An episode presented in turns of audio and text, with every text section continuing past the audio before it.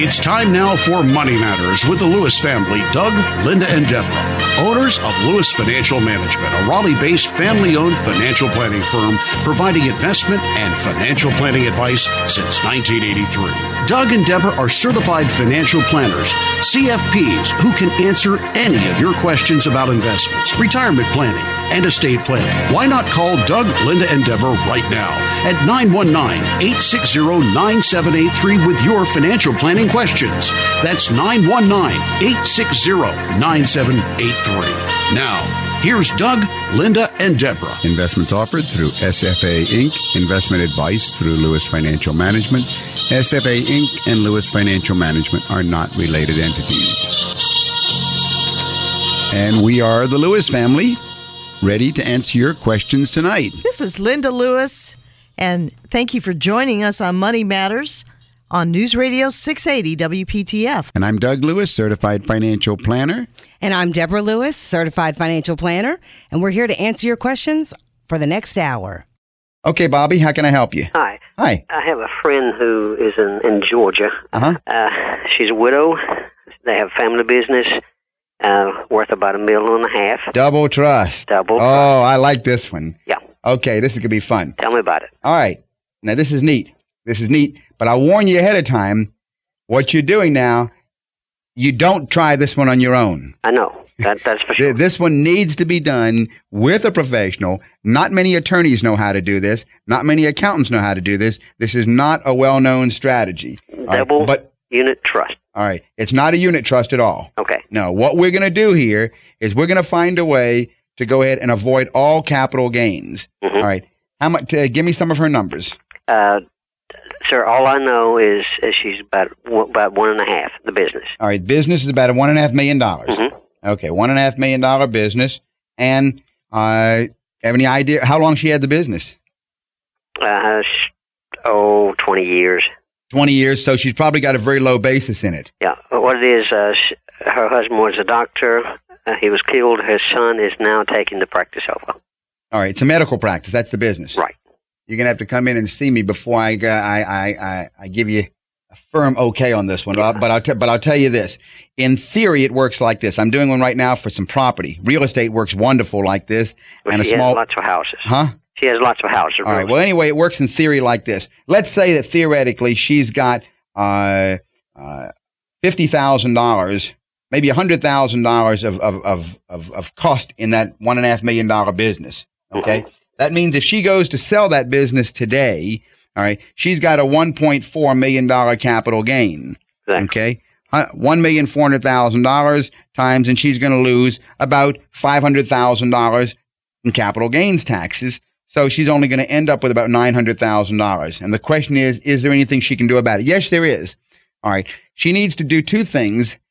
First, we do what we call a wealth replacement or wealth preservation trust. She's going to give it away. She's going to give that business away to her favorite university or charity or whatever it is. Mm-hmm. By giving it away, of course, she doesn't have to pay any taxes. As a matter of fact, she gets a tax deduction if it's because it's a charitable institution. But she gives it away and then tells the institution that she gives it to that it's going to be given at her death. And until her death, it's to be held in a charitable remainder trust. All right. Now, she gives it, but it's held in trust. At the same time, she sets up this trust with the help of an advisor like myself or someone that knows how to do this, and the trust is spelled out so all of the income in that trust flows to her for the remainder of her life. Okay? Mm-hmm. All right. So now the trust is set up, business is sold, is given away to the trust, and the trust has instructions that any income in that thing flows to her for the remainder of her life. Now the buyer comes in. Call me, Deborah Lewis, Certified Financial Planner at Lewis Financial Management. 919-872-7000. 919-872-7000. Buyer buys it, not from her because she doesn't own it, buys it from the trust. All right? Buys it from the trust, and the trust now has the cash. Buys it for $1.4 million. Instead of paying $450,000 of taxes or $500,000 taxes, there are none because a charitable trust pays zero taxes. Therefore, there's $1.4 million in cash in there now instead of $900,000. We take that $1,000,004 in cash, and the trustee of this trust invests it. Let's say getting a 10% return. So now you got $140,000 a year income inside that trust. And what did we tell the trust that it had to do? What were the instructions? Give it to her. And that $140,000 is a lifetime income to her. Okay. So now what's happened here, and let's stop and reflect. If she had sold it on her own and paid the taxes and invested the $900,000 in the same investments, how much would her lifetime income be? 10% of 900? Mm-hmm. 90,000. It'd be 90,000. She's getting 140,000 instead of 90,000. All of a sudden, this is much better. But her question usually is, wait a second, I got my income much higher. But what about my principal, right? Mm-hmm. What about the $1,000,004? That's gone forever, right? Okay. I mean, I presume that's her question. Yep. Okay. Well, and the way to do this now is we set up a second trust. We set up what we call a wealth replacement trust. And in this second trust, we go ahead and have this trust purchase a $1.4 million life insurance policy on her life. Trust owns it. Trust number two owns it. And where's the premium come from? Part of that $140,000 a year that's coming to her from the first trust, she gifts to the second trust to pay the premium on that $1.4 million life insurance policy. Now what happens at her death? At her death, the $1.4 million that's in the wealth preservation trust falls down and goes to the university. Between now and her death, she has $140,000 a year income. At her death, trust number two collapses and the $1.4 million life insurance policy goes over to her beneficiaries. Tax-free. Tax-free over there, no capital gains. The buyer got his business. Everybody won. Only person that lost here is the Internal Revenue Service. No capital gains tax. Okay, so that's a charitable remainder trust. Well, what you want is a wealth preservation trust and a wealth replacement trust. And you have to be very careful because the IRS will attempt to go ahead and show you can't have anything between your buyer and your seller. And there are very specific rules you've got to follow. And you've got to have every T crossed, every I dotted. It's got to be done properly. If you call me at the office, I'll give you some more information on it because it is fraught with a lot of obstacles. The first obstacle, of course, is she's going to be worried about, what do you mean? I got to give this thing away. Mm-hmm. So you're trying to find a way to maintain control after you give it away. Right. And that's a little tricky. You want the trustee, the investment advisor, all of that has to be in place. Our number in Raleigh is 919-872-7000. That's USA 7000. You don't have to mention it on the air, but do you know anyone in the state of Georgia that you would recommend? I'm doing one right now in the state of Georgia. You are. All right. Okay. I'll give her your name and number. Okay. Thank you for calling, Bobby. Thank you. All right. I appreciate it. Well, Doug, Deborah, what else is new in the world of retirement planning? Well, there's always what can help a small business owner start preparing for retirement because of the different types of people who come into our office. We get a large amount of small self-employed owners. Yeah, and when we use the term entrepreneurs, I think a lot of people think of Shark Tank, but it's not always that. It's any self-employed individual. So a small company, your local, you could be someone who opened up a house cleaning business, or you could be someone who had consulting for computer companies locally, anything. You're a plumber, you're a carpenter. You are self-employed. So these are some of the concerns that might be in your world in regard to preparing for retirement. Yeah, entrepreneurs and all self-employed people are used to spending lots of time thinking about their businesses, how to grow, how to protect, even pivot them if necessary. What they don't think about is themselves, especially their retirement and how to prepare for it. In fact, 1/3 of them don't have any retirement plan. That's a lot of entrepreneurs whose futures are filled with a great deal of uncertainty right now. However, now there are simple steps that business owners can take now to position themselves for a more secure retirement in the future. I mean, the first thing is set a goal. In planning for retirement, it's helpful to envision where you want to end up, whether living a modest life in a little bungalow, traveling around the world in your own yacht, or somewhere in between. So, defining retirement goals and lifestyle expectations now may help the business owner start from the target and work backward. Yeah, once they identify the components needed for a comfortable retirement, business owners can then craft an appropriate plan to sell their business or pass it along to an heir. This may help with determining the ideal sales price or developing a management handoff timeline. Next, you need to develop a succession plan. In corporate America, there's always another employee waiting in the wings to take the place of a coworker who has retired. That's not usually the case for small business owners, who typically have a difficult time relinquishing control to just anyone. 34% of small business owners don't have a succession plan in place. But it's crucial to your legacy and your company's future that you prepare a solid strategy. You know, when I heard that statistic, Deborah, I questioned it because 34% sounded small to me. When I think of all the small business owners that I have met with through the years, very, very rarely do I find one that has a succession plan. I've had a couple. But I would say, at least in my experience, probably 80 or 90% of them do not have a succession plan in place. You know, Doug, you make a good point, because Paula Fernandez, who wrote the article, was only quoting one different survey. And as we put together information for tonight, I think it's just as easy to say that of the people we meet, 60 to 70% do not have a plan and are coming in to develop a plan. Okay, so to get started on a succession plan, the first thing you need to do is come and meet with us. Meet with us at Lewis Financial Management to figure out the next steps. If you'd like further information, call us at 919-872-7000 or go to our website, dougandlinda.com. That's dougandlinda.com. Then meet with the family member or the employee that you have in mind to take over the business and ensure they're the best person for that position. While these processes and eventually handing over the reins to your business may seem daunting, taking the time to plan ahead will alleviate many of your future headaches. So, thirdly, you need to seek professional advice.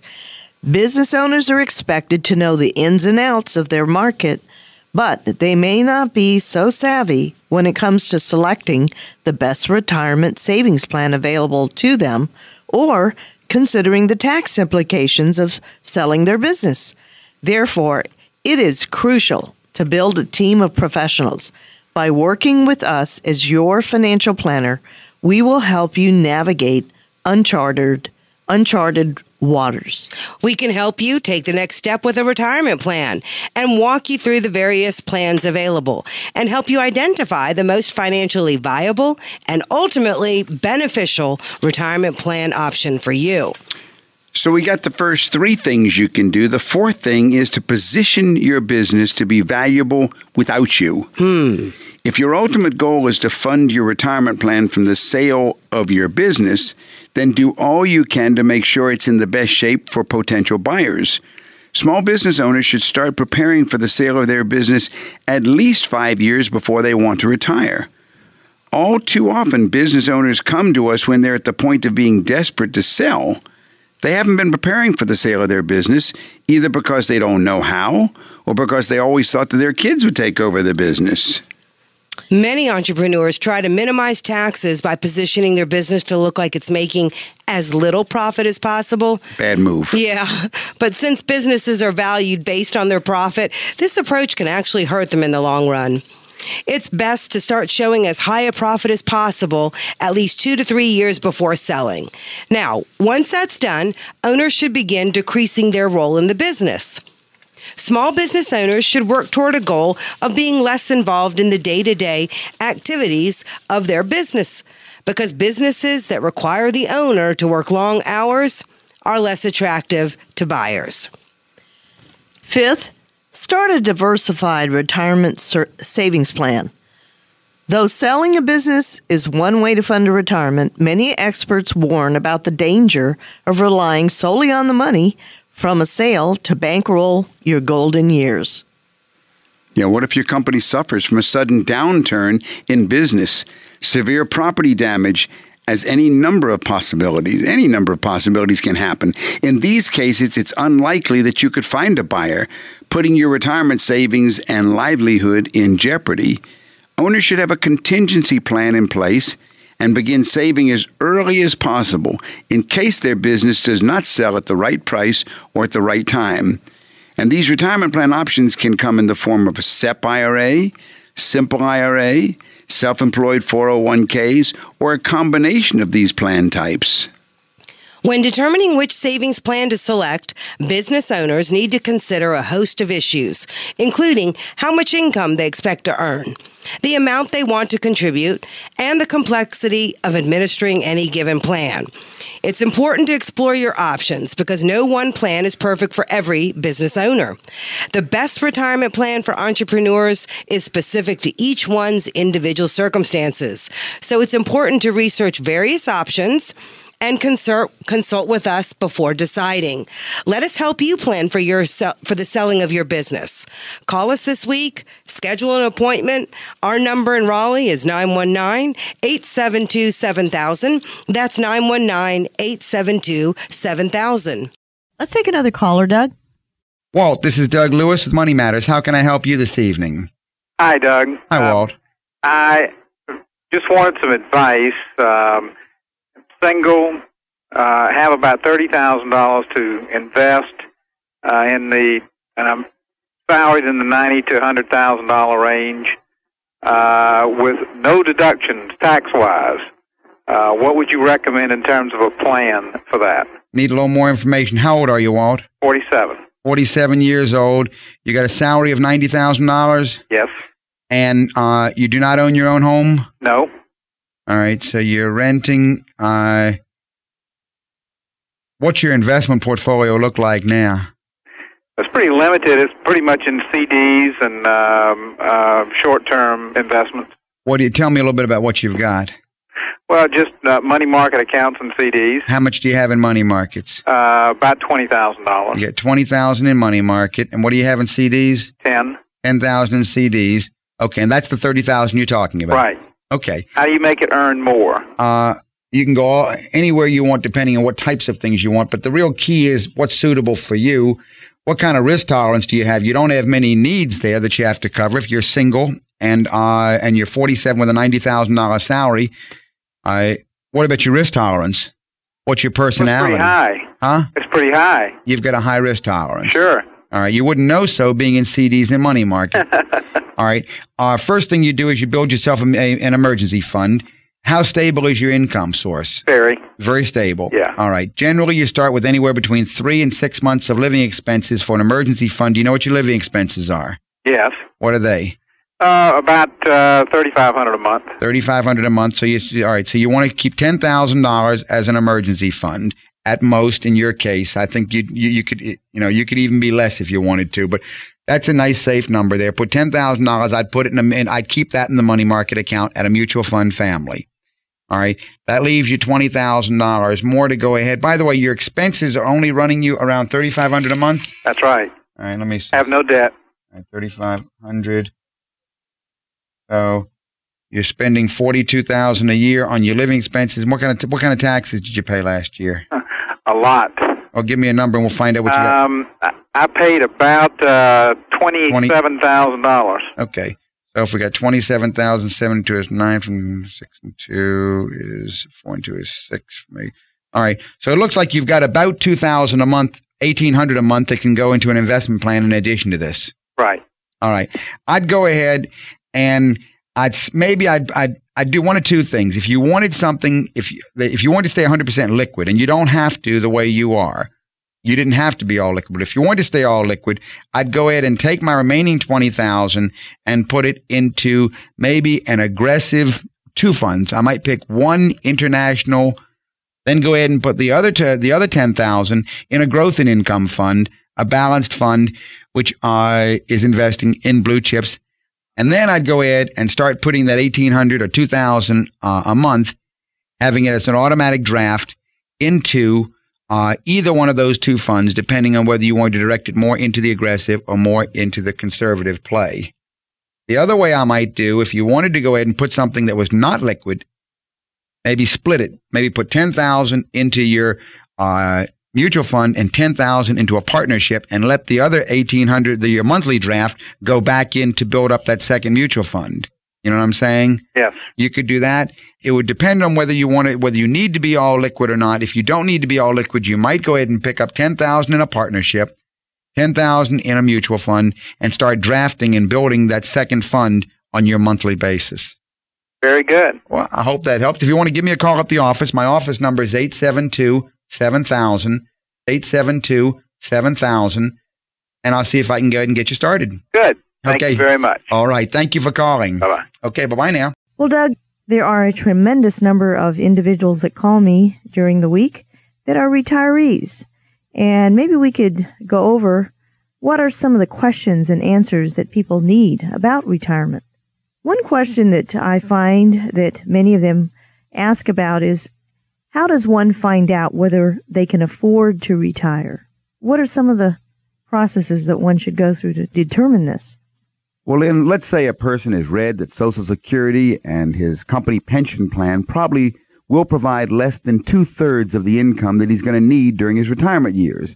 And you'd like to do something to make up the difference, but you really don't know where to start. Well, you're not alone. The truth is most people never sit down to figure out how much they really will need. Research has shown that while a comfortable retirement ranks as the number one financial goal for most Americans, very few know what to do about it. They don't realize that a small investment each year could create a portfolio large enough to meet future needs. Well, Doug, what exactly does a retirement plan look like?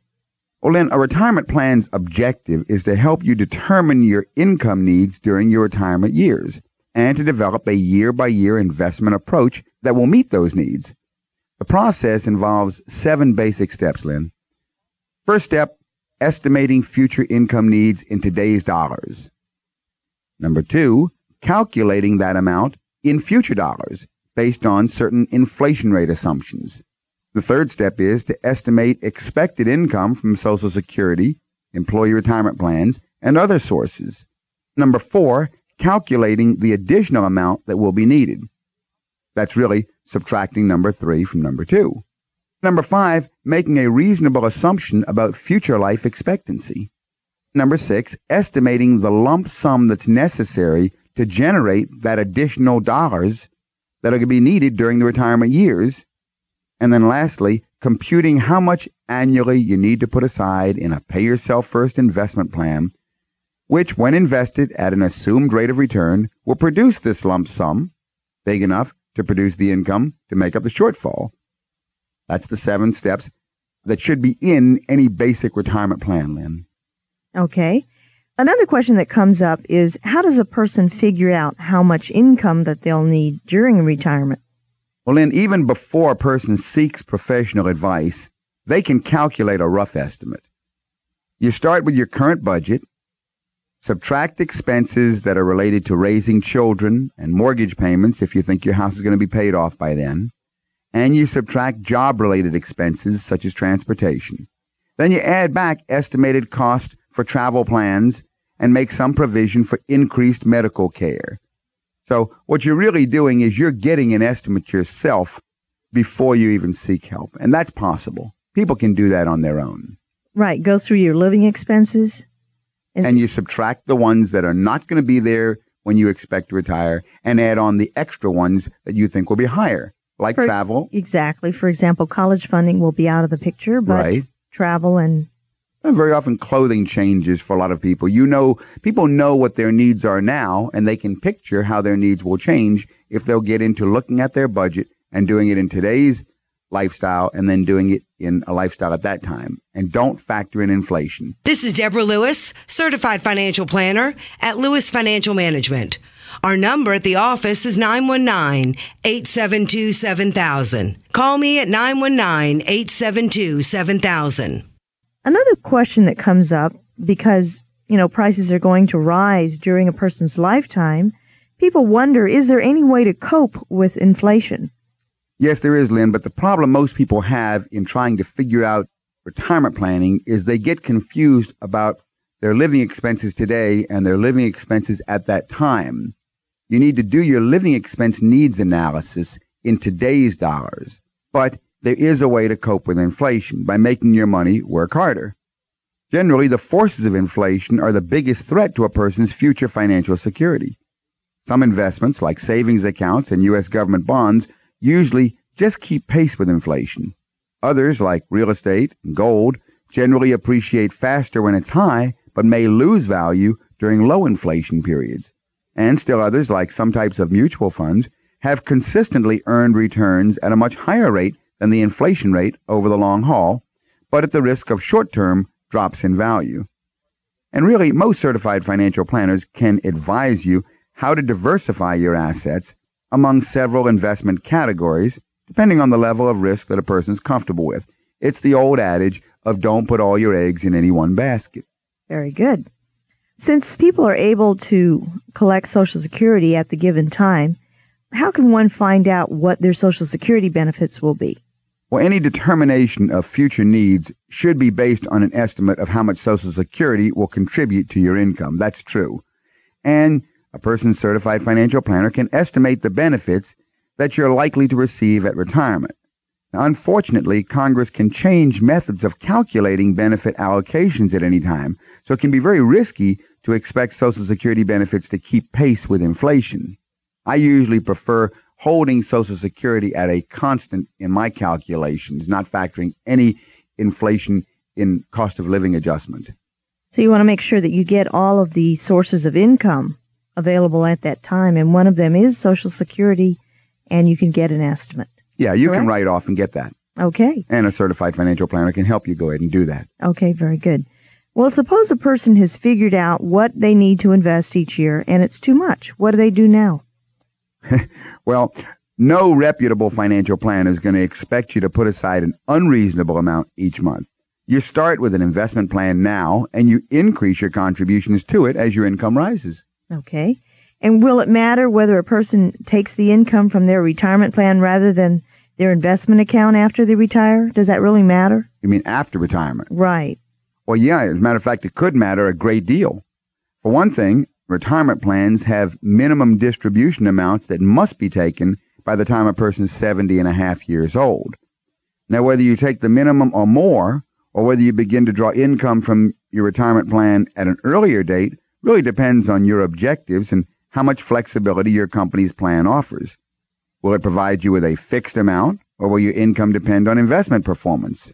A competent financial planner can even arrange your benefits to avoid the excise taxes on excess distributions from retirement plans. Each person's situation is different, Lynn, because some people really want to take out the least possible from their retirement plan because they know they've accumulated enough wealth, and as long as it can stay in there, you don't pay any tax on it. So for that person, they would definitely, it matters a great deal if they can leave that money in the plan and then take the income from their personal portfolio. For other people, it's the exact opposite.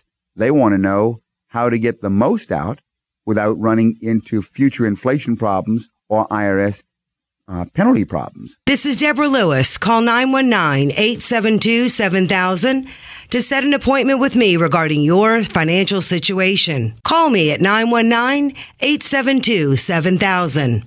Well, is there a formula as to what that minimum distribution is that has to be taken out once a person turns 70 and a half? It's a good question. We get that a lot. You're talking about the question of the person who has reached retirement. Let's say they've taken their 401k or their pension, they've rolled it into an IRA, and they really don't need it to live on, so they want to leave it there. And they hit the age of 70 and a half, and the IRS says, you must start taking something out now. You can't keep it there forever and pay no taxes. There are three basic formulas that the IRS allows you, and even there's a fourth, etc. formula. And each of them will be different. There is an amortization formula, and there is an annuitization formula, and there's a straight table, the MDIB table, that's the minimum distribution table. Then there's even a provision that a private letter ruling from the IRS has come out with saying that any reasonable rate of return that you use will be acceptable. As I recommend to clients, you should, if possible, only take out the income and not take out the principal. Come up with a formula which will, as we say, don't kill your chickens. Just take the eggs. Take the eggs. Take the eggs. Don't kill the chickens. But you got to come up with a formula that will satisfy the IRS, right, or they're going to make you start taking chickens out. Okay. Suppose a person can't set aside enough to generate the income that they'll need or make their money work hard enough to make up the difference. Is there any way that they can reduce the investment amount that they'll need at retirement? Well, there's several ways. Rather than living off of investment income exclusively, it may make more sense for you to use a portion of the principal each year, or defer your retirement date, or reduce your spending level expectations, or maybe begin a new part-time career. You know, Doug, there were two scenarios this week that happened that dealt with retirees. I know that one individual had some retirement accounts and was doing some retirement planning, but one of the most important issues that he wanted to focus in on was a budget. Mm-hmm. Cash flow planning to make sure that there's going to be more there, because right now there's not as much as he would like. You're listening to Money Matters with Doug, Linda, and Deborah Lewis. Call to make an appointment with Deborah Lewis, certified financial planner of Lewis Financial Management. Call 919-872-7000 or visit our website, dougandlinda.com. Another issue was a retiree who is looking to go to one of these retirement centers, where you have independent living and move out of your home, sell the home, and go into an area where you're community living, I guess you could call it, for retirees. And that's another issue that sometimes people want to look at, especially if they're widows or widowers, maybe to, as you just said, loose up the cash that's in the real estate and use it to produce more income. Eventually, if you live long enough, the home is going to be a significant part of the retirement plan. It will either be for the two of them while they're both alive, or it will be because of financial needs of the one or the other, or it may be just because of the inability to maintain the home itself, as you say, and the desire to move into a retirement community or some senior citizen community. And so, yes, the home itself is a very important part of the long-range retirement plan. And sometimes with our retirees, another option is to use what one of our clients did, was a reverse annuity mortgage to loose up more income, correct? Uh-huh. That's right. The RAM. Exactly. Maybe we can discuss that. What is the reverse annuity mortgage? How does that work? Well, a reverse annuity mortgage, Lynn, is a loan against your home that you don't pay back until you or your estate sells the house. The loan can be useful for elderly people who want to tap their home equity to supplement their income. You need to shop carefully. The reverse mortgage can carry high fees, and the interest rate is often higher than conventional mortgage rates. But the reverse annuity mortgage is a wonderful vehicle because basically, Lynn, you go to a bank, and the bank, instead of lending you money and you making payments to them, the bank actually starts paying you. It's a reverse mortgage. Instead of you paying the bank a monthly check, the bank pays you a monthly check for the rest of your life, and you never have to pay them back. It's only after you die that your home then is sold, and that's when the bank is paid back out of the home, and it's a wonderful vehicle for senior citizens who need liquidity. Well, Doug, one last question regarding retirement. Does a plan to reach one's retirement goal offer any other benefits? Yes, Lynn, the most important benefit is really a sense of control over your financial destiny and the ability to measure your progress as each year goes by. With periodic reviews and your certified financial planner to call on whenever questions arise, you'll always know exactly where you stand financially. You know, no two financial situations are alike. And, you know, Lynn, just thinking about you and myself, we do that in our own practical life. We're not the cobbler without shoes. We look at exactly, we've done, you and I have done this very thing ourselves. We have decided how much we're going to need to live on at retirement. We've backed into what type of lump sum we need to accumulate to produce that amount of income when we retire, and how much needs to be set aside month by month now. And we've been doing that. So the sense of monitoring your progress is, I think, the crucial benefit to having a retirement plan in place. Exactly. And by the way, if anyone's interested, I do have a living expense worksheet that I can send to you if you would like. You can just call me at the office at 872-7000, 872-7000, and I'll be happy to send that to you. I think we even have a retirement checklist that I have a copy of. Joe, this is Doug Lewis with Money Matters. How can I help you this evening? I just want to talk to you a little bit about, sort of give you what my situation is and find out where we need to go from here. All right, Joe, how old are you? I'm 30. 30 years old, married or single? Married. Married. Any children? No. Is your wife working? Yes. Wife working. All right. That's called financial planning for dinks, by the way. Dual income, no kids. Well, it probably won't be that way too long. That's why I'm somewhat conservative. Kids on the way? Not yet. Planning. But thinking about it, yeah. That's another kind of financial planning, by the way. That's right. Planning for exemptions, huh? Yeah, I want to talk about that, too, if you don't mind. All right. What other kind of... All right. Income? What's your income, Joe? Mine or both. Let's take yours first. About 62. Husband, 62,000. Wife? About 42. 42,000. Combined family income of 104. All right. How stable is your employment? Pretty stable. Stable. And your wife? About the same. Good. But that's another thing that we may need to factor in is that if in fact we do get a child sometime in the near future, it may be that she may or may not go back to work. So that's something I've always planned for. Right. All right. Let's take a look at planning. What do you have in the way of your personal investment portfolio? Well, we're both in corporations that have 401ks. Let's first talk about what's called non-qualified. 401ks are called qualified investments. They qualify for tax deferral, but just like IRAs and profit-sharing plans. But we want to talk about your non-qualified investments first. So that's not IRAs or anything? That's nothing that's in a tax-sheltered position. This is your normal personal stuff that's held by you personally. Okay. Other than house and a few odds and ends and stocks and cash, roughly, $5,000 or $6,000 laying around. We got $5,000 or $6,000 in cash, and nothing in a personal investment portfolio. Yeah, well, like I say, I got the personal investments. I included that in there, but just very few shares of stock of things that have been handed down through the family, kind of thing. Mm-hmm. Doesn't sound good. Where are you spending $100,000? Two 30-year-olds who haven't accumulated a thing in a personal investment portfolio spending $100,000, that would make me real nervous. Well, to be honest with you, we haven't been married all that long, and we retired every bit of debt we have other than the house. All right. Have you done a needs analysis, a living expense analysis, Joe? Do you know what your living expenses are? It's roughly about 3 a month. All right. Now, we got a problem here because, as you can see, the numbers don't work out real well, do they? If we're spending $3,000 a month, that's $36,000 a year. If I subtract $36,000 a year from $104,000, that leaves me with about $70,000. I got to take some taxes out of there. Have you been married more long enough? Have you been married more than 1 year? Oh, yes. Okay. So what'd you pay in last year's taxes? Your federal return? Yeah, about 15, seems like. Okay, so 15,000 federal and North Carolina. Seems I got some money back on that, roughly about 2 or so. Maybe 4,000 North Carolina. All right, let's say 36, 40, 55,000. We're still missing about $50,000 or $60,000 a year. Now, what you're saying is you use that to pay down debt? Yes. All right. That means you should be able to accumulate or to be investing on a regular pay yourself first plan, the differential between that $55,000 and the $104,000, which is about $5,000 a month.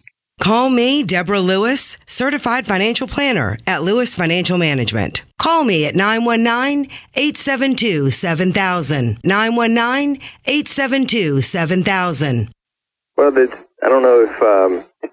I guess I see what you're saying there, but we're in an 18% situation where 18% of our salaries are deferred and go into investment.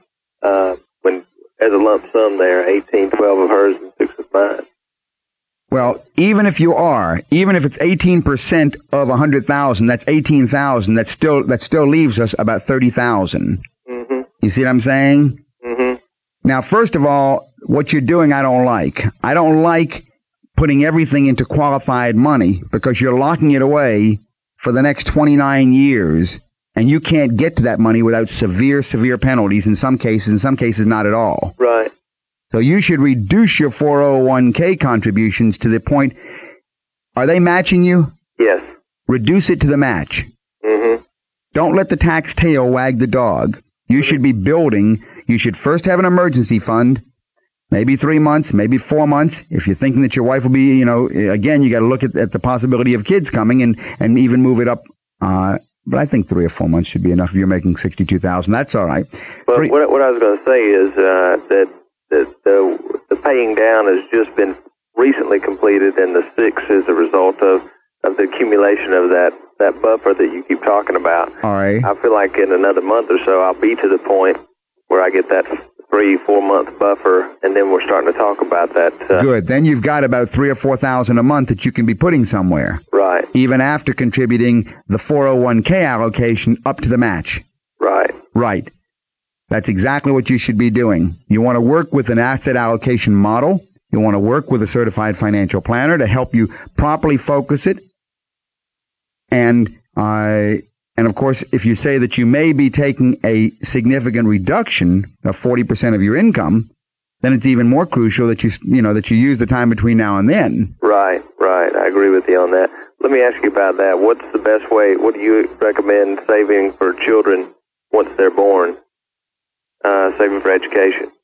Well, it's the same thing. You do an educational needs analysis. What we do at our office is we factor in. We first decide whether we're saving for public or private universities. We get the cost. We throw it to the future, to what the value is going to be, what we're going to need at that time, whether it's $800,000 or $900,000 at that time, whatever the number is going to be. And the numbers are getting very big, as you can imagine, when you're going out 18 years. Right. And then we back down to how much we need to be putting aside monthly to accumulate that amount to reach that point at that time. And with 18 years, you can do it. You can do it. Mm-hmm. I can tell right off the bat that your numbers will make it. By the way, don't put that money in UGMA accounts. Keep the money in your own name. Right, right. I've heard horror stories about that. Right, because you're looking at large dollars that will be given to a kid irrevocably. Right. But that should be part of your financial plan, Joe. That should be part of the plan, educational planning and tax planning and cash flow planning and retirement planning simultaneously. If you'd like to call, I'm sorry, Lynn. Yeah. Joe, if you like to call the office at 872-7000, 872-7000, I can send you some information that might help you put all this in order. Okay. All righty? Thank you so much. Okay, thank you for calling. Uh-huh. Let's take the next caller, Doug. Well, Robert, this is Doug Lewis, Certified Financial Planner. How can I help you this evening? Doug, I have retired within the last year, and my house is not paid off, and I'm thinking about paying that off like now. And I wanted to run it by you to see if you could give me some advice and make sure I'm doing the right thing. All right, let's go through the numbers. Okay. How old are you? I'm 57. 57 years old. Right. All right, you retired within the past year. Yes. Is your wife working? She works part-time, yes. All right, what income do you have right now? With her working and my retirement in the 40s. All right, your wife's working part-time. How much is her income, approximately? She approximately half of that. About $20,000? Mm-hmm. All right. And you have a pension income coming, or you're working at another job? No, I have a pension. Okay. So you have a pension, so that's fixed. Right. And that's $20,000. Yes. All right. You have no children still living at home? No. Okay. Do you have any idea what your lifestyle is running you? We have never lived high. We are living essentially on my pension now, and we're saving her income. Saving $20,000 a year? Well, less the taxes out of it. I guess what you're saying is you really don't know what your living expenses are. Well, it's running, I would guess, $1,000 to $1,400 a month. All right, if it's running $1,200 to $1,400 a month, and of course those are just your regular monthly expenses. They don't take into consideration vacations or gifts or all the other things that are the non-recurring. True. All right. And now, how much is the mortgage? It's about $20,000. The mortgage is $20,000, and the payments are just under $250, and that does not include tax and insurance. Good. I wanted to keep it separate. All right, so it's about $250 a month, just principal and interest. Right. All right, and it's a 30-year. Yes, we assumed it, and there's approximately 10 years left on it, just over 10 years. All right. What about your investments? Let's go to your income, the investment portfolio. Okay. In my 401k plan, which I have not touched, there's approximately $275,000 in that. $275,000, and you left that at your old employer? It's still there, yeah. Okay, well, that's a real no-no, by the way. The first thing, one of the cardinal rules that we always advise every client is get your 401k money, your pension money, your profit-sharing money, get all of what's called qualified monies under your control when you retire. Okay. So the first thing you want to do is you want to definitely, and I know this isn't answering the question that you brought out, but I have a method to my madness here. Well, that's a question also. All right, so we want to go ahead and we want to roll over the 275.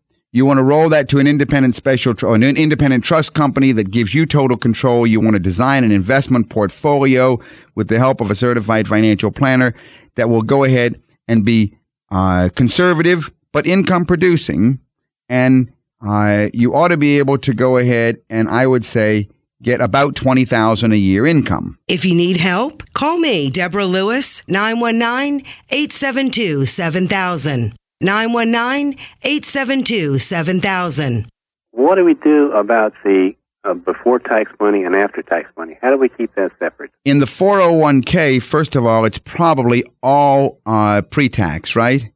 No, I've got some in fact, most of it is after-tax money. Not most, over half of it. That's interesting. Well, that works out even better then.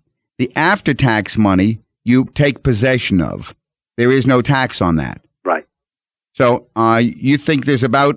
Now, we have to be careful here. Your 275, if you look at it carefully, will break into about five components. The first is the pre-tax contribution. Right. Then will be the growth on the pre-tax contribution. Mm-hmm.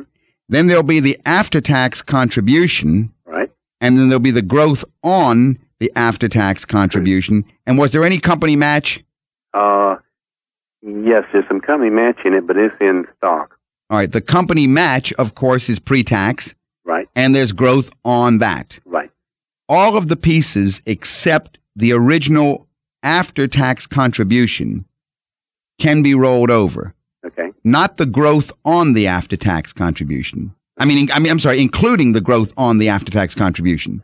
Okay. Even that. So we have to go back and find out what is the amount that you contributed after-tax dollars, unless you know that number. No, I do not know. All right. We'll assume that right now you figure it's about half and half between the two, maybe 130 and 130. But of the 130 that came from after-tax contributions, maybe that was about 60,000 was contribution, and the rest might have been growth on it. Okay. You see what I'm saying? Right. Mm-hmm. If it worked out that way, the 60 you take possession of. Okay. That's a beautiful thing for you because it's tax-free. Right. All right. All the rest of it, let's say the 215,000, that rolls over to an IRA. Right. Okay. So that answers that question. The original contribution on the after-tax does not qualify for rollover, and you wouldn't want it to. Right. So that comes out and is separated. Okay. All of the rest is rolled over. Okay. Okay. Now, back to the rest of your investment portfolio. What else do you personally have? Okay. We've got one CD that's about $27,000. Mm-hmm. We've got one that's about $67,000. Okay. And we've got two different accounts that totals about $35,000 that's just sitting there earning essentially nothing. Okay. You really need some help, I'll tell you, Robert. I mean, this is terrible. This is Deborah Lewis. Our number at the office is 919-872-7000. 919-872-7000. You tell me you're sitting there with $130,000 in cash and cash equivalents. Right. That's really another no-no. And that's the total investment. You have no personal investments, just CDs and checking. True. Okay. All right. Back to your questions. Anything else I need to know about your picture? No. Other than the house, other than our monthly bills, we owe nothing. How much is the house worth? I'm guessing $140,000-$150,000. Okay. And so the big question is, what do we do with this $20,000 mortgage? Yeah. My concern is I've got another 10 years to pay on it, and if I go it monthly, I'm going to pay $30,000. I can pay it off for $20,000. I'm going to save myself $10,000, and that's really where I'm coming from. All right. Well, you've got a number of options that you can do, and all of them will work for you. The question is really what works for you best. Okay? True. What I think I would do is I'd go ahead, I'd do the IRA rollover, number one. I'd go ahead and see how much comes out of in the after tax and add that to my personal portfolio. I would go ahead and reduce my liquid emergency fund, the stuff that I'm keeping in cash and cash equivalents, to 6 months living expenses. That's still not even $10,000. All right, I'll go as high as $10,000. Keep $10,000 and no more in a money market account with a check writing privileges. Okay, right. That's going to leave you with maybe $180,000 to go ahead and invest personally. Right. The $180,000 ought to be able to go ahead and get for you in today's market about $14,000 a year income. Okay. Now, what I've done for you is I've protected those chickens I'm talking about, because the chickens are producing eggs. Right. Chickens are what I call the principal of your investment, and the eggs are the income. Okay. I'd take my house mortgage, and believe it or not, I would actually refinance it. And I know this is going to blow your mind, but I would refinance it for a 30-year mortgage. Okay. It will go ahead and give you a little bit of tax deduction, which you can use. You'll keep yourself liquid enough, and your income is coming in fast enough now from your investments, producing $14,000 a year in investment income over on your personal investments. If you chose to, you could accumulate and pay that off at any time, or you could have that reinvested. But I think the compounding of all of your money working for you, you see, you will grow the money on that 35 on that. In other words, if you have the choice of taking the $20,000 and paying it off, right, or taking the $20,000 and investing it, well, I'd much rather borrow money at 4% and make it grow at 12%. Right. And you can go ahead and have your $20,000 invested, growing for you far faster than any equity in your home might ever be growing. Oh, okay. You see what I'm saying? Right. Mm-hmm. So I don't think there's any need to go ahead and do that. I think that what you've got is a very nice position, a very nice potential. Right now, it's all in the wrong places. Okay. Robert, if you'd like some further information, I'll be happy to send you some. If you'll call the office at 872-7000, 872-7000 during the week. Okay, Linda, I want to do that. Yeah, and then, we can probably give you some more detailed assistance. Very good. Okay. Okay, thanks much. And thank you for calling. Okay, bye-bye. Well, Doug, what's new in the world of retirement this evening? Well, Linda, in retirement planning, I think we probably need to go back over the retirement income needs checklist. You and I have gone over this several times on the air in the past, and why don't you tell me, do you recall the first item in the retirement income needs checklist? Well, I sure do. Firstly, people should analyze their present situation, and that includes income, expenses, assets, and liabilities. Right. First thing is analyze. Analyze your present situation. And number two in the checklist is determine which of your expenses are likely to decrease after you retire and which are likely to increase. Thirdly, remember to set your annual and monthly financial retirement goals. The fourth one is to find out how much you can expect to receive from Social Security and veterans benefits and pension plans. People can call Social Security, right, Doug, to get an estimate as to what they can receive at retirement. Yeah, they won't give it to you over the phone, Lynn, but they will send you a form that you can fill in, a very simple little form, and then within a few weeks you'll get a response on what your estimated Social Security benefit should be. Exactly, and people should contact their retirement benefits department and get a printout on what their options are, right? If they offer you a printout, but some sort of an estimate, right, Linda? Exactly. Right, that's our fourth thing in the checklist.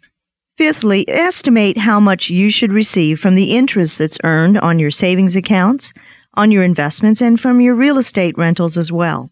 Right. In other words, estimate how much your investment income is going to be, because we've already checked in step 4 how much your other income will be from Social Security, veterans benefits, and pensions.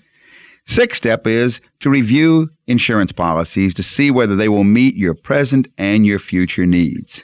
Seventh, know the amount that you must begin setting aside monthly and yearly to close the gap between your retirement income goals and your potential retirement income. Yeah, that's basically, Linda, going to be the pay yourself first plan. That's what it's going to be. People need to, when they find there's a shortfall, then they need to go ahead and compute how much to set aside on a regular monthly basis to make sure that they close that gap if they're able to. And that's the seventh one. And it's best to start early, right? Well, as soon as you... Don't wait till you're 60. As soon as you take a look at your checklist, that's when you should start looking. That's exactly right, Lynn. So that's the seventh step. The eighth step, of course, is to try and pay off significantly large bills now to avoid facing them when you retire. And ninth, make sure you have sufficient health insurance coverage in place. If you would like to call our offices during the week, our office number is 919-872-7000, 919-USA-7000. Well, that's all the Money Matters we have time for today. So we want to thank all our listeners for joining us. And for any other questions you may have, call my office during the week, and we'll set up an appointment to meet with you personally. That number is 919-872-7000. 872-7000. That's 919-USA-7000. And we'll be back next week on this same station at the same time.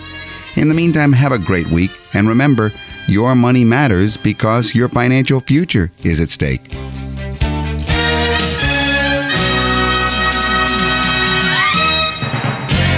You've been listening to Money Matters with Doug and Linda Lewis.